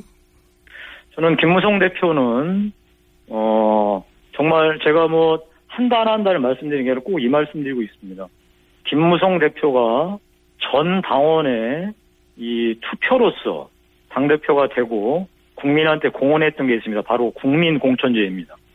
그 국민공천제가 친박의 손에 의해서 무참하게 무너지면서 우리는 지난 총선에서 기록적인 패배를 했습니다. 이 기록적인 패배는 친박의 책임이기도 하지만 이걸 막지 못했던 김부성 대표의 책임도 크기 때문에요.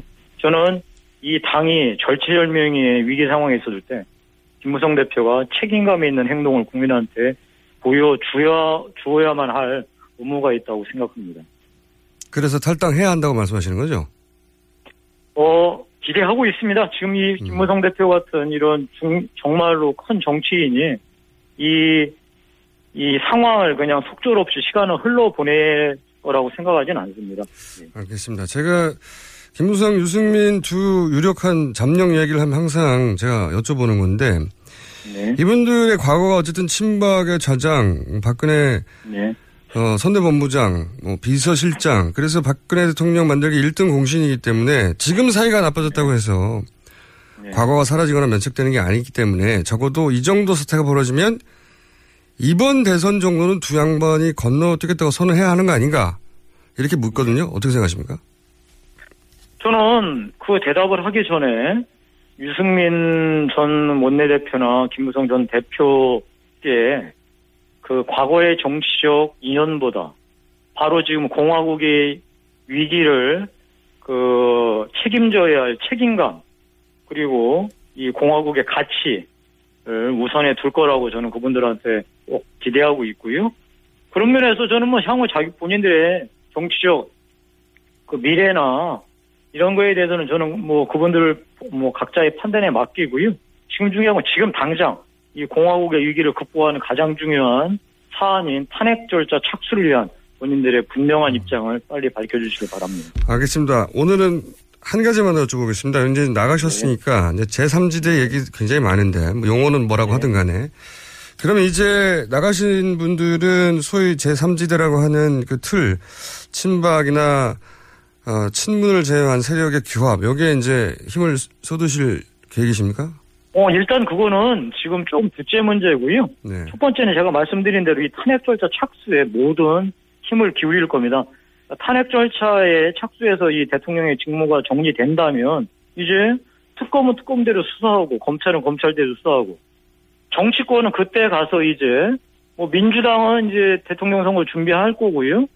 저희는 저희대로 아까 말씀드린 제가 그 탈당 기존에서 밝힌 대로 새로운 보수의 보수의 중심을 건설하기 위해서 노력할 텐데 네. 저는 그때 가서는 뭐 가능성을 다 열고 모든 분도 다 만나볼 생각입니다. 지금은 그게 중요한 게 아니고 탄핵 절차 착수를 위한 우리들의 노력을 다해야 할 때입니다. 그러니까 삼지대라고 하는 그런 구상도 배제하지 않는다 이런 말씀이신 거죠 나중에는 근데 그거는 지금은 아니라는 말씀입니다. 지금은 아니고 예. 예, 그렇습니다. 하지만 삼지대는 절대 아니야 이것도 아닌 거죠 어, 그거는 뭐 가능성을 다 열어놓고 살펴봐야 되는데 아까 말씀드린 대로 일에는 선우가 있기 때문에 일단 가장 시급한 일에 어, 집중할 생각입니다. 알겠습니다 시급한 사안에 대해서만 여쭤봤고 이제 뭐 당도 네. 없으시고 외로우실 테니까 저희랑 자주자주 인터뷰하시죠 예, 뭐 결정하기 전에는 뭐 밤도 새우고 이것저것 조금 고심했는데 지금 결심하고 나니까요 오히려 홀가분하고 담담합니다. 하여튼 국민만 바라보고 국민한테 어 누가 되지 않은 그런 정치할 수 있도록 이력이나마 노력하겠습니다. 예, 알겠습니다. 똑부러 주시는 분인데 저희랑 인터뷰 자주 하시는 걸로 알겠습니다 그러면. 예 알겠습니다. 감사합니다. 여기까지 하겠습니다. 감사합니다 의원님. 예, 고맙습니다. 네. 지금까지는 이제는 새누리당이라고 할 수 없네요. 무소속 김용태 의원이었습니다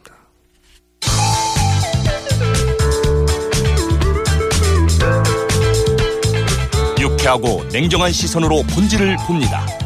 김호준의 뉴스 공장.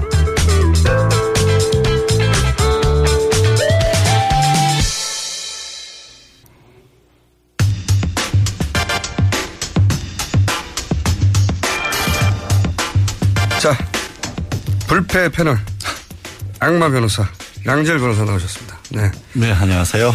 이제 최순실 게이트를 겪다 보니까 변호사님 정도는 악마라고 할 수 없을 것 같아요. 불패도 아니고. 뭐 40년 불패한 분인, 분들이 나오다 보니까. 의문의 일패를 아침부터 당하면서 아까 김영태 의원한테 밀려서 또 의문의 일패를 당했는데. 네, 저희가 원래 순서가 집어졌었는데 네. 양질 변호사님한테 의원님은 뭐 흔한 분이니까 뒤에 하자고. 그러죠. 뭐 아침부터 2패를. 자, 아참 저희가 AS를 할 게 있는데 AS. 원래 따로 AS 시간에 해요. 근데 의원님 아 이제 변호사님 저 변호사예요. 시간, 네, 예. 변호사님 시간이 별로 안 중요해가지고 나갈래. 아니 이걸 하나 짚고 넘어가려고요. 왜냐하면 변호사님하고도 관계가 있어요. 저희가 어 처음 공개하는 건데 어 저희 뉴스공장 하루에 다운로드가 예. 얼마나 될 것 같다고 보십니까? 하루에 다운로드가. 아, 그 파일로 방송을 만들어서. 파일로 만들고 나서 사람들이 이제 한 사람 한 사람 다운로드 받는 한 거잖아요. 10만? 아 정말. 100만? 저를 뭘로 보시고 진짜. 매일매일 다운로드 숫자가 예. 처음 공개하는 거예요 저희가. 놀라지 마십시오. 300만 건이 넘습니다. 하루에? 하루에. 매일매일. 오, 그럼 저도 좀 갑자기 긴장해야겠네요. 네. 그럼 오늘 이 방송도 300만 명의 청취자분들이 기본이 다운로드 받아서 300만입니다. 기본만요. 오, 갑자기 긴장하고 있습니다. 330만 정도 다운로드 된 적도 있고. 기본은 300만 치. 330만 명이나 되는 분한테 저를 악마라고 지금 하신 거죠, 그러니까.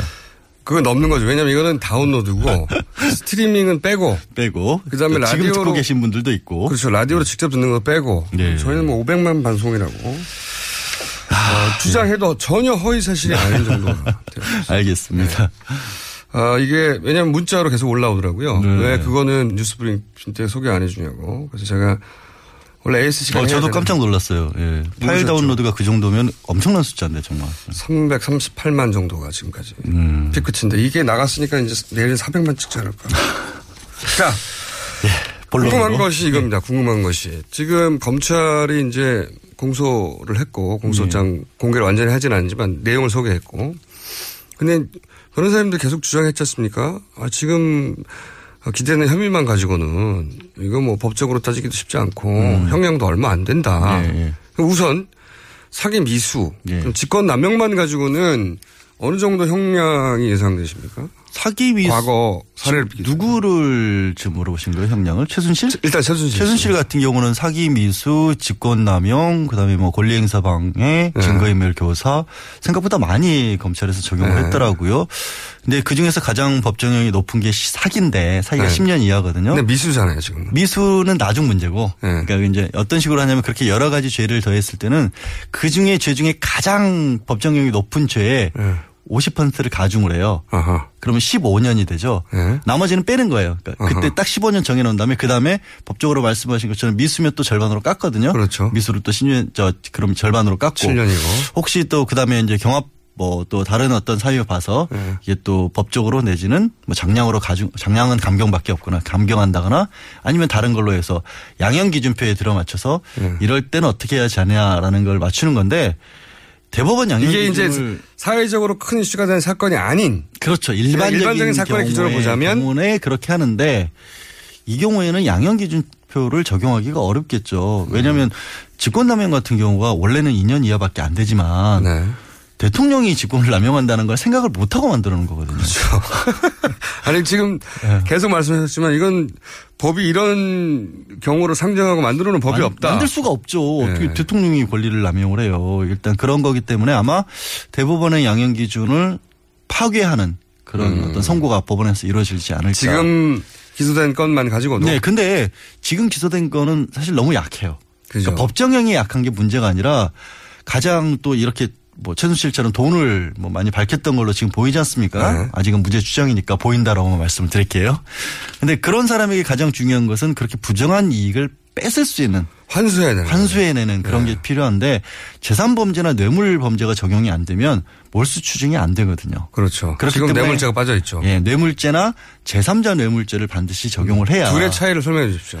뇌물죄는 직접적으로 주는 거예요. 네. 제가 총수한테 잘 보이기 위해서 갖다 주면 직접 뇌물죄인 거고 총수한테 직접 갖다 주기가 뭐해서 밖에 있는 제작진에게 갖다 줬다. 쿠션. 그럴 때 제3자 뇌물죄인데 음. 요건이 하나가 더 추가가 돼요. 제3자 뇌물죄가 되려면 어 뭔가 부정한 청탁을 하면서 밖으로 쿠션을 통해서 제3자로 주는 거죠. 그렇죠. 그러니까 그런 힘을 이제 그런 압력을 가하려면 권력이 있어야 되니까. 그렇죠. 공, 예를 들어서 공무원이 압력을 가해서 나 말고 저 사람 줘. 그렇죠. 그러면 그 저 사람이 바로 제3자가 되는 거죠. 그러니까 예전에는 진짜 진짜 어목한 시대에는 재벌 회장들이 그냥 수표 내지는 채권 같은 걸 싸가지고 청와대 들어가서 그냥 봉투채 줬잖아요. 네. 자루채. 그렇게 하다 보니까 정권 교체되면 바로 그게 이제 문제가 되니까 재단을 만들기 시작했죠. 쿠션으로. 뭐 그런 것들이 주로 이제 제3자 뇌물 제공죄에 저- 그 적용 대상이 됐는데 이번 경우도 검찰은 그런 형식으로 보고 있는 거고 최순실에 대한 기소를 보다가 저도 놀랐던 거는 현대자동차에 납품한 거 있잖아요. 웃긴 사람입니다. 참 진짜. 꼼꼼한 거죠. 불법은 성실하다. 아, 아니 그거 저의 지론입니다. 어떻게 그게 액수가 사실 크지도 않아요. 물론 우리 서민들 입장에서 크지만 현대자동차 입장에서 1년에 그렇죠. 11억 원 정도면 그야말로 정말 뭐 보이지도, 보이지도 않는. 그런 정도니까 당연히 들어줬을 텐데 그거를 대통령이 직접 챙겼다라는 게 저는 그 정몽구 회장이 순간적으로 이건 뭐 이게 초록탁으로 보기 너무 자꾸 이건 뭐지 막 이거는 나에게 내리는 시험인가 일종의 테스트인가 그런 일단, 일단. 이거 한번 해본 다음에 다른 걸로 넘어가려고. 그러니까. 근데 검찰이 그럼에도 불구하고 굳이 이거를 넣었다는 거는 이거는 딱 제3자 뇌물 제공죄의 구조인 거예요. 음. 청탁은 납품 청탁은 분명히 대통령에게 한 거란 말이에요. 안종범 수석이 얘기를 했지만 대통령 옆에 앉아 있는데. 앉아 있었고 그 네. 얘기를 했다는 건 그건 대통령이 뭐 지시한 거나 마찬가지라고 그죠. 봐야겠죠. 경제 수석이니까. 그런데 돈을 받아먹은 거는 최순실이었단 말이에요. 2천만 원, 2천만 원 샤넬백. 5천만 원 합계. 합계. 야 샤넬백. 아이 그, 그, 그 제품명 거론하면 좀 그렇지 않나요? 아니, 그게 무슨? 상관입니까? 아, 홍보는 아니니까. 예. 하여튼 그렇기 때문에 그것도 역시 진짜 푼돈이잖아요. 솔직히 이 어마어마한 일에 불- 일에 비춰 본다면. 더 웃긴 건 말이죠. 저는 처음에 처음에 이 얘기가 나왔을 때 그 딸 정유라 정유라. 씨의 동창의 아빠잖아요. 그러니까 딸 친구 아빠예요. 그래서 아 이거 예를 들어서 지난번에 그 자신이 잘 단골로 가는 미용실 미용실. 네, 미용실의 남편을 공천 주려고 했던 사건. 아니 애초에 뭐 저기 그 스포츠 재단 이사장도 네. 마사지 센터 원장님이셨잖아요. 그게 아 이게 참 웃긴 뒷이야기인데요. 언론사에서 한겨레 얘기입니다. 한겨레가 처음에 미르를 추적하기 시작할 때다 막막했대요. 도대체 어. 어. 디서부터 찾아야 되는가. 네. 근데 재단 이사장의 주소를 찾다 보니까 앞집이 들어요. 아니, 설마 이럴 일은 없을 거야 생각하고 같은 진짜 앞집이었대요. 앞집. 그러니까 지금 이 드러난 수법들을 보면은요. 네. 약간 기가 찰 정도에 어떻게 이렇게 버젓이 이런 일을 꾸몄을까 싶은 절대 거고. 들키지 않는다고 생각한 거죠. 그리고 두 번 절대 들키지 않는 대통령이 다 막아줄 수 생각했다는 부분의 배후에는 저는 이 사건의 특징이 디지털 시대에 적용을 적응을 못한 사람들의 실수라고 봐요. 그것도 있지만 저는 그게 아무리 디지털적으로 드러나도 대통령의 본인은 대통령을 직접 움직이는 음, 근데 이게 사람이니까. 근데 이렇게 명백한 증거 가장 시작이 이제 JTBC에서 태블릿 PC 입수했던 거잖아요. 네. 그 전에는 의혹만으로는 사실 최순실 최태민 일가에 관해서 지금에서야 얘기하지만 많은 사람들이 공공연하게 지적을 했었잖아요. 근데 네. 딱 물증이 없으니까. 근데 이번에 나오는 게 그 태블릿 PC 그다음에 정호성 전 비서관의 휴대전화에 녹음된 거 문자 메시지 네. 최 선생님에게 컨펌 받으셨냐 대통령이 직접 이런 것들이 나와 버리니까 제가 우려했던 부분이 그런 게 없을까봐 우려를 했었는데 네. 검찰에서 검찰도 당황했을 거예요 사실은. 그러니까 이게 그런 것 같아요. 너무 오랜 세월, 그렇죠. 너무 안 들키고, 네. 너무 무슨 짓을 해도 넘어가고, 그냥 무소불위였으니까. 게다가 이제는 대통령까지 된 상태니까 음. 아니 4, 3년을 버텼는데 대통령이 된 마당에 무슨 이제는 아무 생각이 없었을 것 같죠. 그래서 아마 이런 것들이 걸렸을 것 같고 말씀드린. 것처럼 제가 이제 그 KD 코퍼레이션 그 사건 네. 현대자동차 그거가 이제 뇌물죄 전형적인 제3자 뇌물죄 사례라고 하셨는데 저는 아까 드리려던 말씀이 뭐냐면 그래서 아딸 딸 친구 아빠니까 음. 그냥 해준 줄 알았어요. 근데 이것도 꼼꼼하게 2천 2천 샤넬을. 받았어요. 또 5천만 원을 받았네. 아, 저는 처음에는 아유 딸 또 아. 단골 미용실 남편 챙기듯이 네. 그렇게 챙겼구나 했는데 그게 아니라 이분을 보면 공짜는 없어요. 아, 딸 받을 친구 아빠야 또. 철저하게 챙겨 챙겨야 되는 그러니까 그러니까 그렇게 이제 그동안 40년 동안 노력한 뒤에 이제 드디어 됐다 해서 그렇게까지 많이 여기저기서 뜯어가려고 했던 거죠. 그러니까 딸 친구 아빠도 이래, 이럴 정도면 이분이 연루된 모든 사건에는 반드시 이권이 있다고 봐야 되죠. 그러니까 그 반드시. 또 하나 나온 게 이제 그랜드 코리아 레저 거기서 이제 펜싱 팀 장애인 펜싱 팀 아, 제가 항상 주장하는 건데 그 펜싱 팀으로 끝나는 사안이 아니다고 제가. 제가 취재를 못했습니다. 죄송합니다. 하여튼 검찰에 적시한 부분은 네. 80억 원 가량이었던가요? 그거를 최순실의 회사 블루케이에 직접적으로 밀어줘라고 했단 말이에요. 네, WK는 사실상 자금 세탁을 해서 직접 그렇죠. 독일로 넘기는 그냥 뭐 본인 회사거든 본인 회사. 우리로는 페이퍼 컴퍼니 그때 네. 이제 총수께서 저한테 지적을 하시죠. 독일에서는 뭐라 그러죠? shell company라고 부른다던가요? 안 가르쳐 주겠습니다. 가르침을 주셨던 그 네. 부분인데 그것도 정확하게 제3자 뇌물죄가 제공죄가 될 수도 있거든요. 그러면 형량 자체가 확 달라지죠. 음. 근데 왜 제3자 뇌물죄를 적시 안 했냐고요 처음에. 아, 그거는 제가 생각했을 때 최소한 그 부분에 관해서는 대통령에 대한 확인 작업이 필요했을 거라고 봐요. 음. 이거는 그게 수사의 의미라기보다는 그럴 경우에는 직 접적으로 어떻게 보면 형량도 확 뛸 뿐더러 그 주역이 사실 정말 대통령을 향하는 거잖아요. 네. 그 순간 대통령은 완벽한 탄핵 요건을 갖추죠. 지금도 저는 탄핵 요건은 충분한 요건인데, 근데 그건 흔히 말하는 빼도 박도 할수 그렇죠. 없는. 정권 차원에서 사적인 이익까지 추구했다는 것이 돼버리면 누가 뭐래도 이거는 반대할 수 없는 상황이 되긴 하지만 최소한 그런 걸 하기 위해서라도 그러니까 검찰의 수사가 이제 보면 이게 뭘 새로운 걸 알아낸다라기보다는 첫 번째는 직권남용이나 이런 부분은 사실상 소명할 기회를 주겠다는 것이었고 예. 이렇게까지 나오니 우리도 어쩔 수 없다. 이거 어떻게 뭐라고 방어를 할 것이냐. 두 번째는 뇌물죄 같은 경우에는 적용하기 위해서는 최소한 직접, 직접. 대면 조사를 해서 네. 말은 들어야 이렇게 뭐라고 할 수 있지 그런 않습니까? 말이죠. 제가 한 가지 똑같은 질문인데 두 개로 나눠서 보자 드리자면 지금까지의 공소장으로 최대 예상 가능한 형량과 형량이 맥시멈이 되자면 네. 맥시멈이 되자면 얼마까지 나올 것 같습니까? 그러니까 다, 다 합쳐가지고 이때까지 안 들어간 것까지 합쳐가지고 안 들어간 것까지 합쳐서 지금 이- 들어간 것까지 들어간 것까지의 최대 형량과 음. 안 들어 지금 안 들어갔지만 들어갈 것 같은 것까지 합쳐서 최대 형량. 이번에 최대 형량은 사실 7년 6개월 넘게 어려워요. 어차피 네. 어차피 그러면 뭐 대법원까지 가면 이게 한 2, 3년으로 줄어들 수도 있겠네요. 그죠? 뭐 그렇게까지 줄진 않을 상황이 있지만 4, 5, 5년. 6년까지는 충분히 나올 것 같고 네. 왜냐하면 그래야 이제 집행유예가 안 나오니까 다만 이게 뇌물로 바뀌는 순간, 순간. 1년 이상 무기징역으로 가거든요. 네. 그러면 저는 25년에 30년 가능하다고 봐요. 최순실 네. 씨 케이스만 봐도. 네. 최순실 씨 아, 케이스. 본인이 물어봤대요. 나 무기징역 받는 거냐고. 음. 그 얘기는 뭐냐면 본인도 생각하는 게 있다라는 거예요.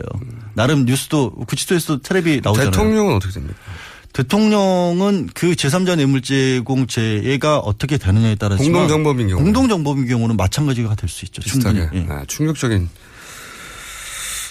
제가 한 말 아닙니다. 뭐 거기서 이상하게 아니 법정형이 그렇다는 거예요. 양치열 변호사는 대통령 무기징역 가능해 이렇게 주장하신 분으로서 이상하게 빨 아니 그 법정형이니까 저는 떳떳해요. 법에 1년 이상 무기징역까지 네. 특정 경제 가중처벌 아 특가법이구나 그냥 특정 범죄 가중처벌 요거를 중에 살짝 틀면은 양지열 변호사 대통령 무기징역이어야 한다고 주장해. 이거는 이제 허위사실 유포가 되는 거죠. 뭐 여기까지 하겠습니다. 감사합니다. 네, 알겠습니다. 양지열 변호사였습니다.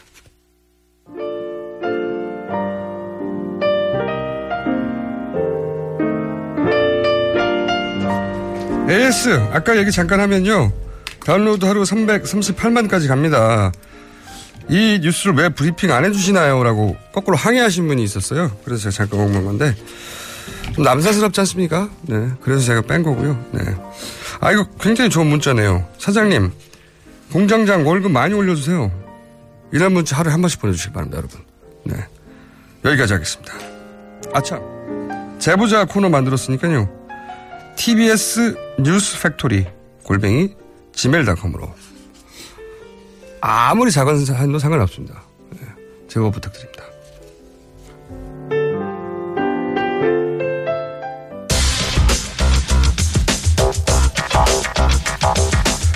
자, 어, 지난주에 히트를 하나 치셨죠. 질서 있는 퇴진이라고 하는 과학계. 자, 팟캐스트 1위를 하시는 분이다. 전국 1위. 과학하고 앉아있는 진행자 원정우 씨 나오셨습니다. 안녕하십니까. 안녕하세요. 자, 이제 과학도 혼자 따로 이 전국과 놀면 사람들이 안 쳐다봅니다. 네. 그렇죠. 전국과 연결해서 설명해 주셔야 되는데. 그리고 굉장히 재밌습니다. 그렇게 하는 게. 네, 재밌기도 해요. 오늘은 어떻게 과학과 이 게이트를 연결하실 건지. 네, 원래는 상대성 이론을 준비를 했는데 지금 급히 보니까 비아그라가 되게 화제더라고요. 요거는 말이죠. 양 포탈에 네. 검색어 1위를 하고 있는데 요거를 그 매체에서 밝힌 건 저희가 유일하거든요. 현재까지는. 네, 근데 네. 왜안 밝혔나 모르겠어. 실제 어 우연시절에서 나온 자료는 있는데. 네. 예. 제가 한 말이 아니라 자료에 있는 겁니다. 네. 그래서 이제 비아그라에 대해서 조금 알아보려고 하는데 어 일단 청와대에서는 이건 과학이라기 뭐 크게는 과학이지만 의학의 분야 아니에요? 예, 뭐 의학 과학 가십이죠 일종의. 네. 하지만 분석이 가능하니까요. 분석이요. 일단 지난해 12월에 샀대네요. 12월에 샀어요. 예. 그 비아그라가 60정이고 88정이 304정인데 88정이 같은 거예요. 88정은 이제 복제약입니다. 복제 그러니까 성분은 똑같고 네네. 다만 이제 브랜드나 네. 이런 게 떨어지는 그렇죠. 근데 합치면 364정이 돼서 거의 1년치를 그러니까 한 정이 빠진 게 저는 이상해요. 하루는 쉬시려고 했나? 인간이니까 아무래도 그게 필요할 수 있죠. 이 364라는 숫자가 좀 시사하는 바가 있다. 아, 그래요? 우연일까 이게 이런 생각이 좀 우연일까? 논리적으로 좀 들죠. 아, 과학적인 사고를 해보자면 왜 그렇죠. 364입니까? 윤년과 관련 있는 거 아니에요 혹시? 그럴 수도 있고요. 예. 아니면 뭐 어떤 주술적인 이유라든가 뭐 여러 가지가 있을 수가 있고. 딱 굳이 왜 364냐 이거지? 그렇죠. 365라고는 떨어진 숫자가 있는데 어떤 의심을 피하기 위해서 아닐까요? 의심을 피하기 위한 거 하나만 빼면 1년은 아니니까. 아, 저 윤년하고 상관일 수도 있고요. 네. 어, 여러분들의 제보를 기다립니다. 364가 어떤 숫자 연결이 그리고 이 약이 이제 아시다시피 원래 심혈관 치료제로 개발이 됐는데 그렇죠. 그렇게는안 쓰이고 다른 용도로만 쓰이지 않습니까? 근데 재미있는 사실은 어, 여성에게도 효과가 있습니다. 아 그래요? 네, 여성이 비아그라를 복용하면 성적으로 각성 효과를 낼 수 있다는 연구 결과가 있고요. 네. 그래서 여성용 과학계 비아그라도 연구 결과죠. 네. 아, 그럼요. 네, 논문이 나와 있는 겁니다. 네. 그래서 여성용 비아그라도 따로 개발이 되기도 했어요. 아 그렇군요. 근데 문제는 이게 자몽 주스하고 상극입니다. 자몽 주스하고 네. 쌍극이. 그래서 자몽 주스를 먹으면 아- 안 돼요. 굉장히 중요한 정보네요. 그러니까 이게 지금 저희가 이 용도를 알 수 있는 게 여기 보니까 청와대 전영국 대변인이 뭐 공식적으로 위촉된 청와대 주치의가 뭐 경호대 경호원 등 청와대 전 근무원들의 건강 관리를 위해 정산육을 구매했다고 그랬거든요. 자몽 주스를 안 먹는 사람 찾으면 돼요. 그 사람이 범인입니다.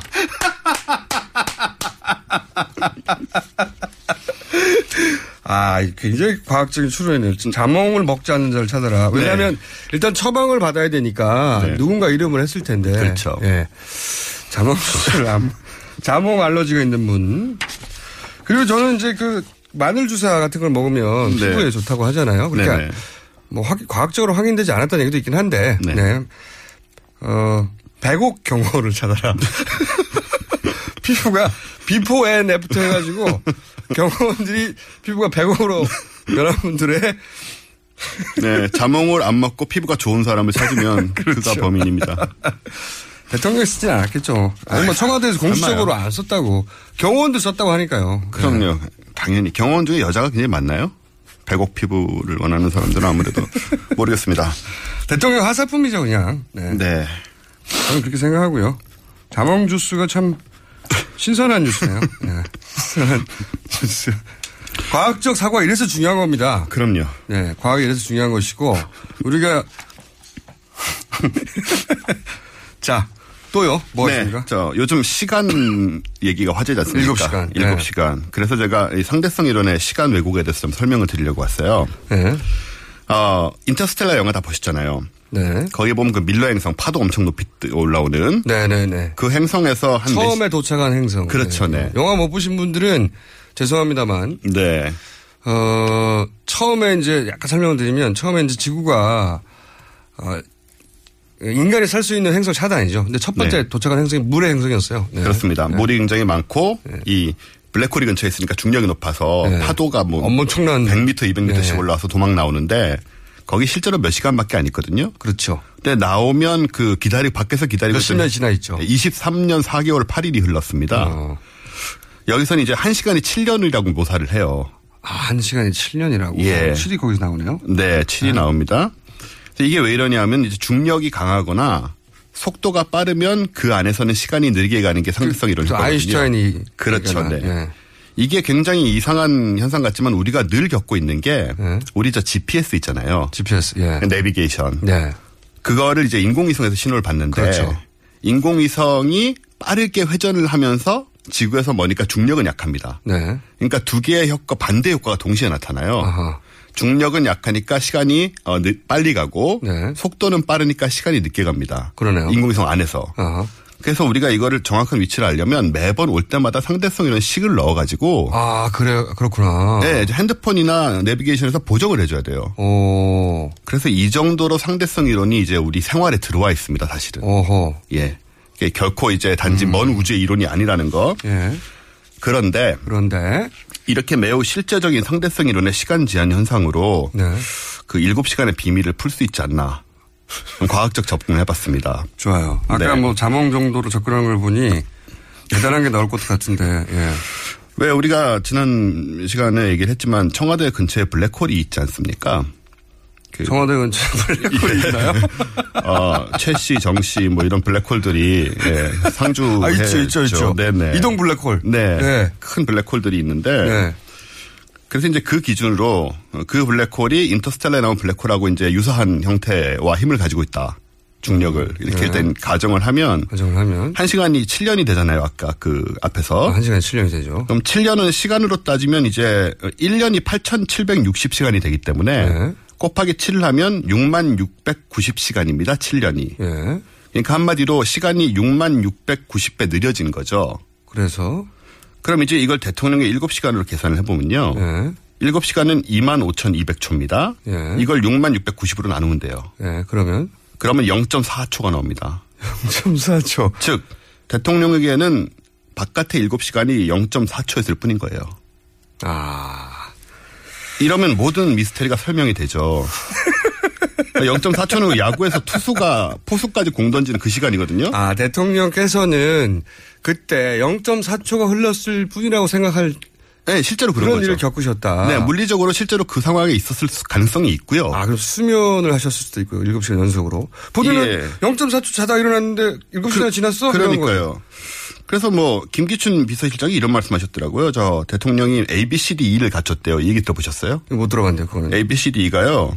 A는 ability고 B는 beauty고 C는 confidence고 자신감. 예, D는 dignity. 네, 위엄. 예, 네. 그리고 E는 elegance랍니다. elegance. 실제로 이 말을 하셨어요. A, B, C, D, E를 다 갖추고 있다고. 네. 굉장히 위대한 분이죠.